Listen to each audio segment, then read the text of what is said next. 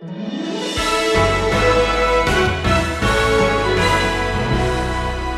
world hates the believer for at least three reasons, like Cain hated Abel. First, because of the way the Christian lives.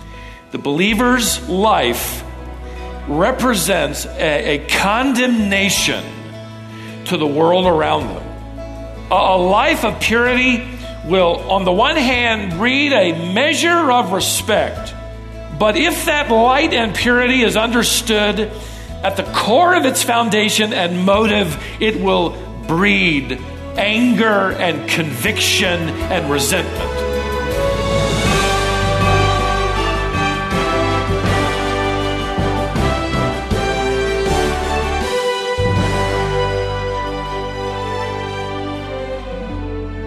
Have you ever been resented or even abused simply because you were trying to shine the light of the gospel into a dark situation? Very often, the unbelieving world resents your Christian influence. When you reflect Christ, your behavior draws a comparison to the world's wicked behavior, and the world resents that. Stephen Davey examines this idea today in the relationship between Cain and Abel. He'll help you understand the important principles that should guide your life today. For those who know the biblical narrative in the early chapters of the book of Genesis, you may remember the tragic event where Cain took the life of his younger brother Abel. His name became a byword for trouble, didn't it?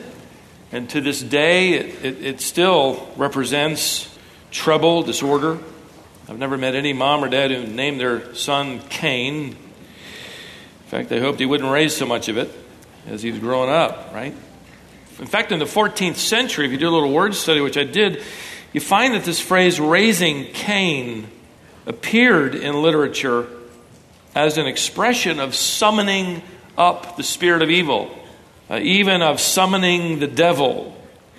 In other words, you were raising up evil, you were raising up devilish things by raising Cain. Today, the expression raising hell is basically the modern equivalent to raising Cain.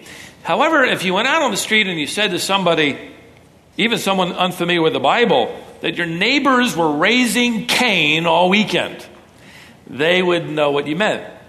They would know that you're referring to your neighbors making a lot of noise, probably some really loud party, and maybe even doing some unholy things. Several decades ago, Orson Welles produced one of the most often watched movies in, in history. The name of it is Citizen Kane, K A N E. His leading character was an obvious allusion to this Old Testament character, a man who over time became a ruthless, arrogant businessman who virtually destroyed all that was precious in life. And so Citizen Kane was an obvious allusion, not only of the ruthless tycoons that the movie sort of hinted at, but ultimately to Adam's firstborn son. To this day, the mere mention of his name brings up something negative, something discomforting something disorderly, something sinful.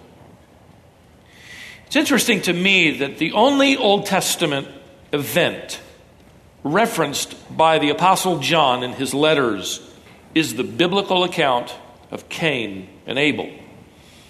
And what John will effectively tell the believer is that the marks of Cain are not to be the marks of Christians. To put it in contemporary language, the Christian should not be raising Cain. Let's find out why. Take your Bibles and turn to 1 John in chapter 3. In verses 11 to 18, which we'll cover today, John underscores three characteristics of Cain. And I'm under the opinion that, that he makes reference or allusion to Cain throughout these verses. Begins rather obviously and then not so obviously later on. I'll show you what I mean.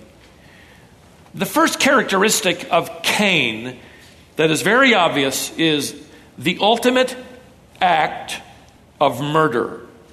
Notice how John begins in verse 11. For this is the message which you have heard from the beginning, that we should love one another. We'll stop for just a moment here before we dive into this account of Cain and Abel. John writes, This is the message which you have heard from the beginning. The specific word translated message. This is the message. Appears only two times in the New Testament, both of them by the Apostle John. He's not referring to a sermon. He's not referring to a lecture. He's referring to the basic duty of every Christian life. This is the obligation. This is the distinguishing mark. This is not optional. This is standard. And maybe you've been to the dealer and uh, you went to pick out a car and, and you were shown the, the basic, you know, standard package which amounted to a body with four wheels, two pedals, a steering wheel, and some seats. And that was about it. You got that for this amount of money. But if you wanted a stereo system, that was optional, it wasn't standard. If you wanted leather seats and a sunroof, they're optional. If you want that IT package where you can plug in your you know, your cell phone, your laptop, your hair curler, microwave, whatever. Um, all that is optional. You got to be willing to pay extra to get those things installed.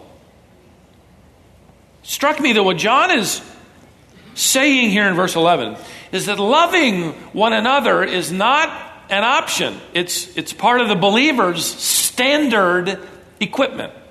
In fact, the present tense verb for loving or love indicates that this is a this is the habit and, and continuation of life. It is our pursuit, it is our goal. Love is not some optional sunroof that you might open up if the weather's nice and you feel like it.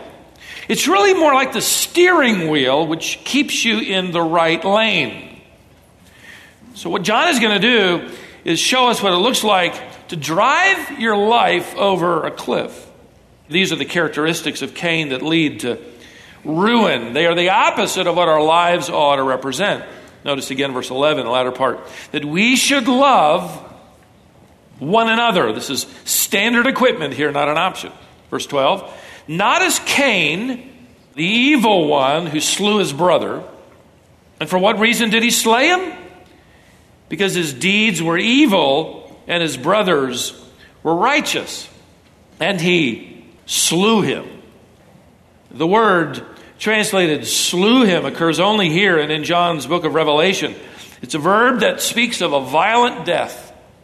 In fact, in the Greek translation of the Old Testament, known as the Septuagint, which Christ and the apostles quoted from, it uses this word for cutting the throat of a sacrificial animal that's going to be offered.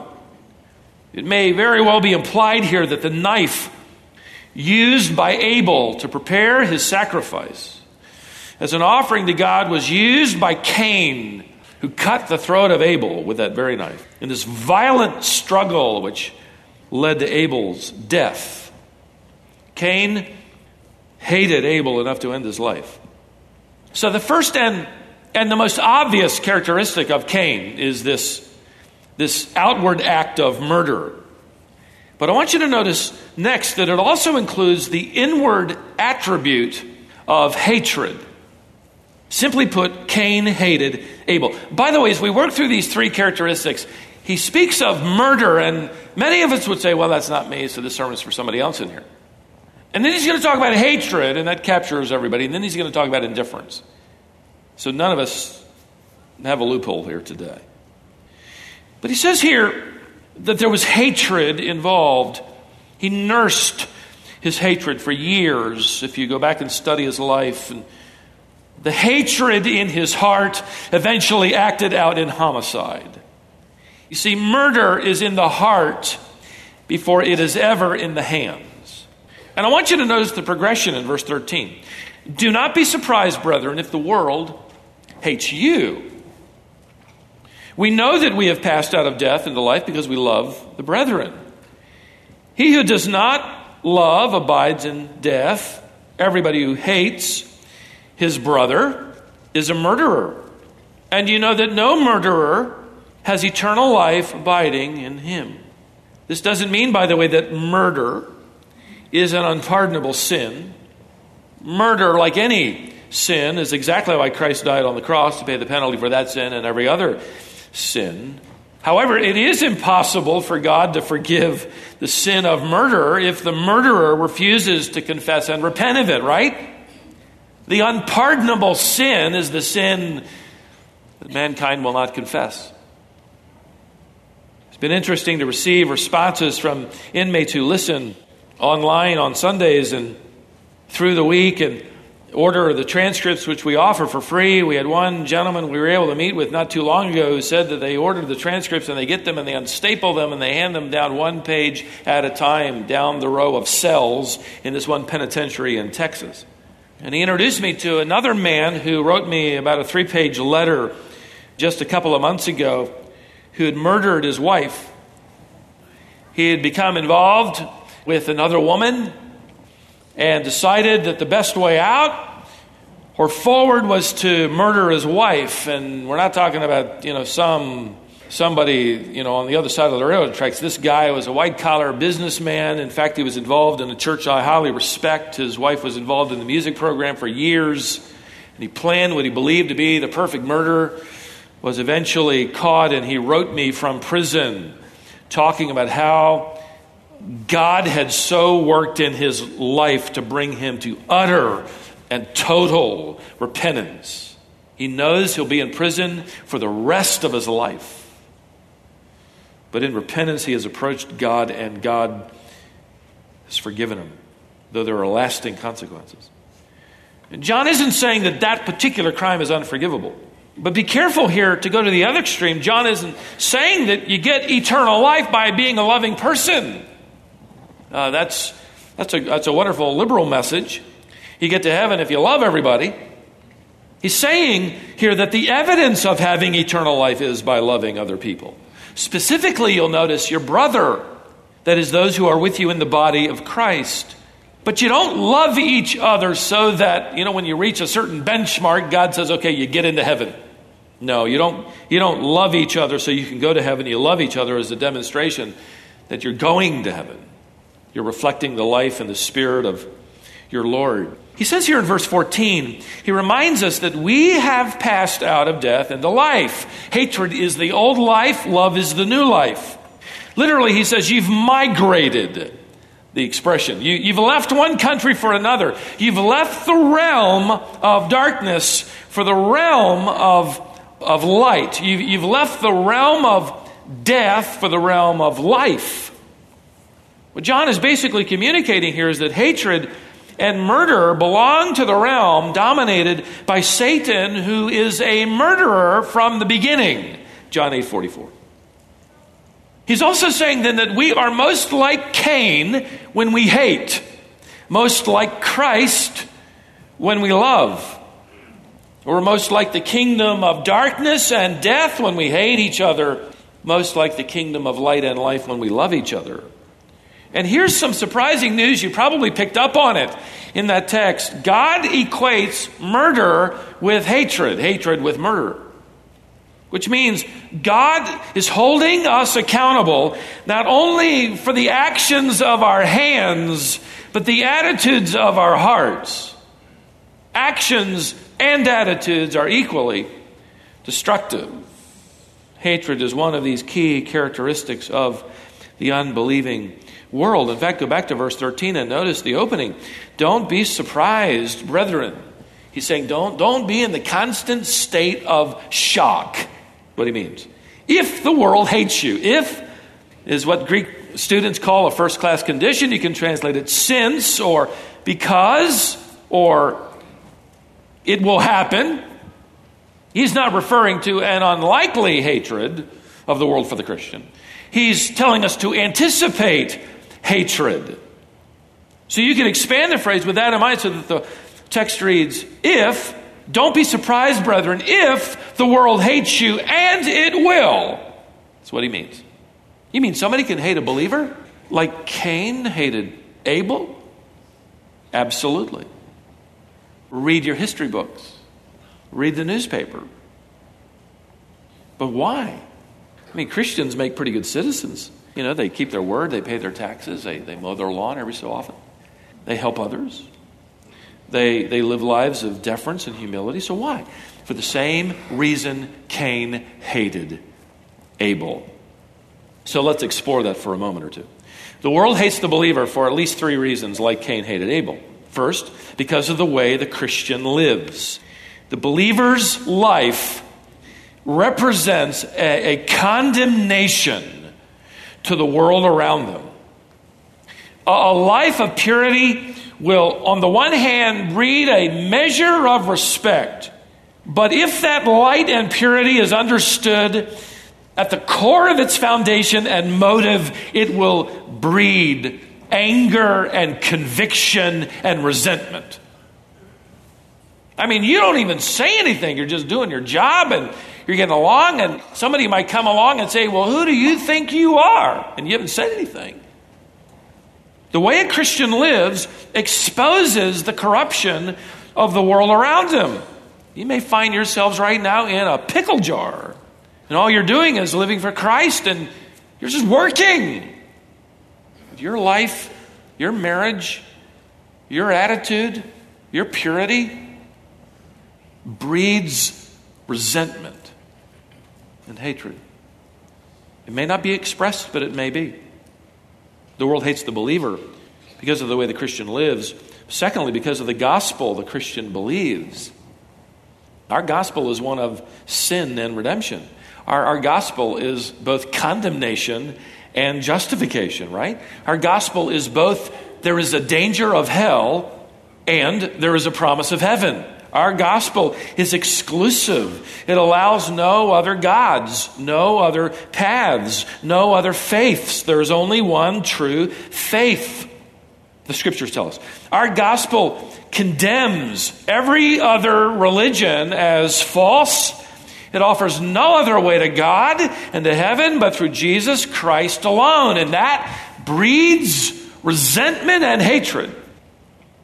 You travel around the world today, we're, we're sort of sequestered away and in this wonderful experiment of democracy, but you travel around the world, you go to places like Iran and Pakistan and South Asia and, and uh, North Korea, North Africa, Uzbekistan, China, and you discover the reality of news you will not hear, and that is for the most part around the world, it is a war of religion.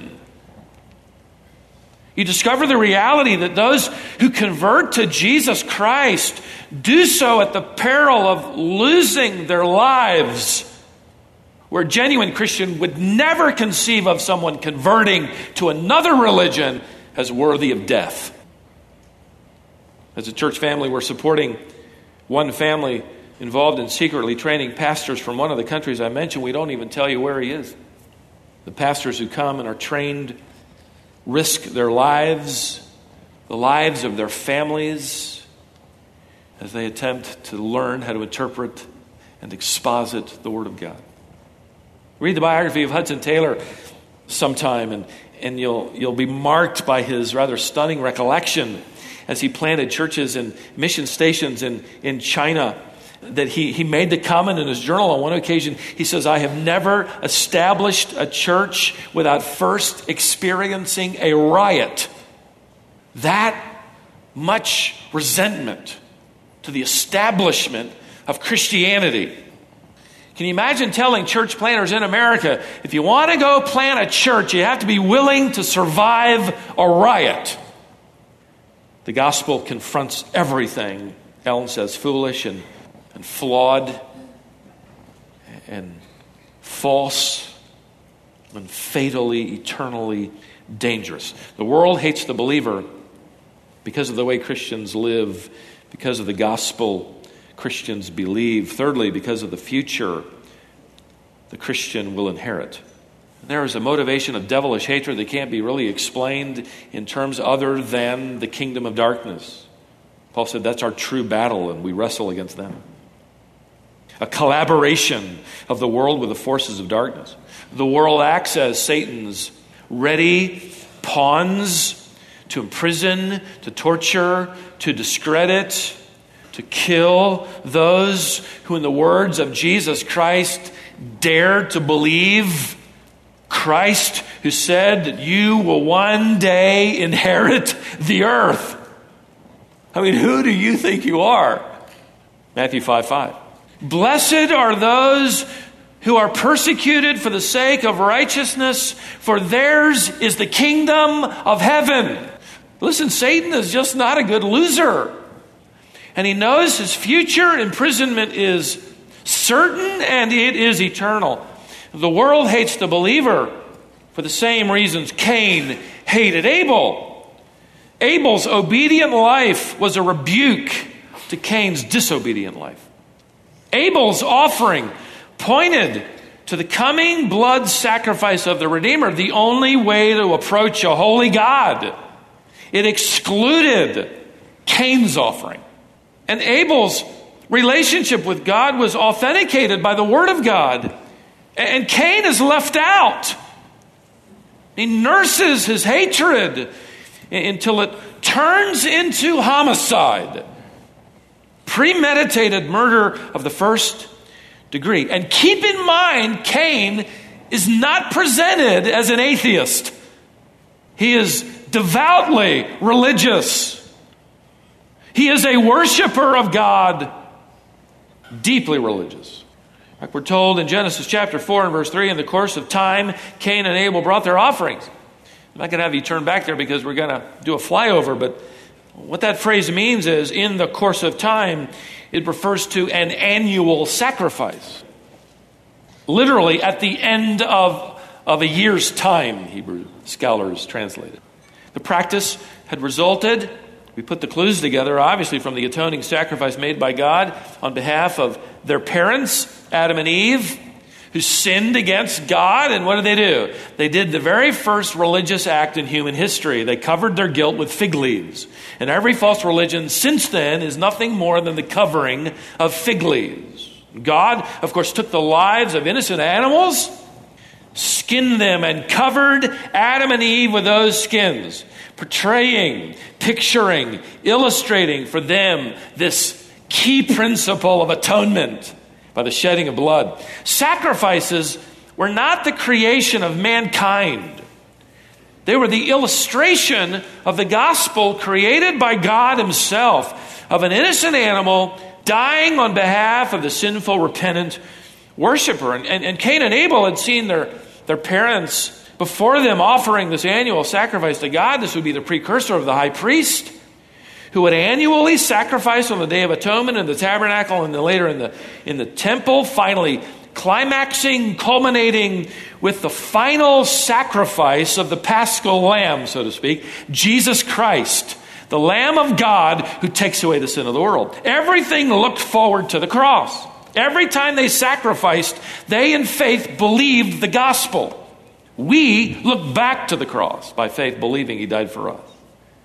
Cain and Abel didn't come up with the idea, hey, let's get some stones, what do you think? And let's build this thing and smooth out the top and get an animal and shed its blood. And no, God provided that. Atonement was not their idea, God's idea. Indeed, God would be approached only through the shedding of innocent blood. Now, there are some issues that need clearing up in order to understand the murder of, uh, of Abel. Let me quickly go through these. Uh, first of all, you need to understand that Cain didn't kill Abel after the first time they offered a sacrifice. If you want to understand his, his hatred and what we're told not to be in 1 John 3, you have to understand this. They had followed their parents, they had seen offerings, these annual sacrifices for years. In fact, Old Testament scholars put uh, the clues together and, and place Cain and Abel somewhere in their early 100s. Cain at about 120 years of age when he brings this blasphemous sacrifice. Cain's rebellion against God's prescribed method of worship through atoning sacrifice. It's been building for years. The murder of Abel in Genesis 4 did not follow their first appearance at the altar. They had sacrificed perhaps a hundred times before. Secondly, you need to know that Cain didn't get stuck with the short end of the stick. We know from the Old Testament that he was a farmer, and Abel raised livestock. Cain brought an offering to the Lord eventually at this point in time of the fruit of the ground, which he had obviously harvested himself, and Abel brought the firstlings of the flock, which he had raised himself. And the Lord rejected Cain's offering and accepted Abel's offering. And you'd think, well, Abel had an obvious, you know, advantage. Poor Cain, he'd chosen the wrong career path.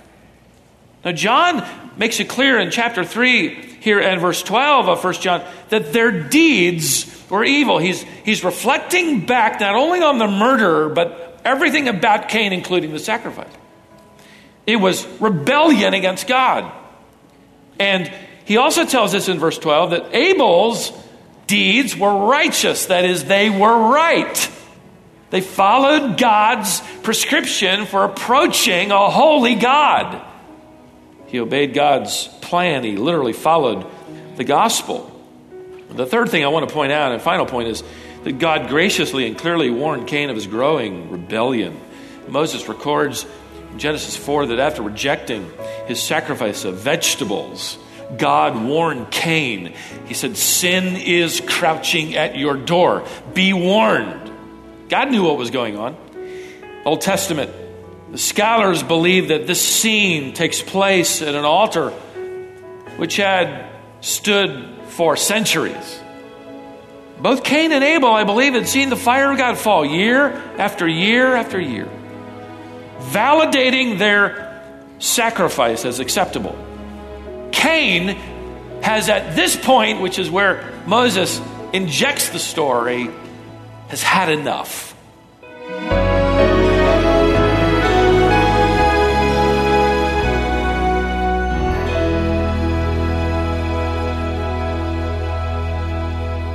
Stephen is calling this lesson Refusing to Raise Cain. Please join us again next time to hear the rest of this important message.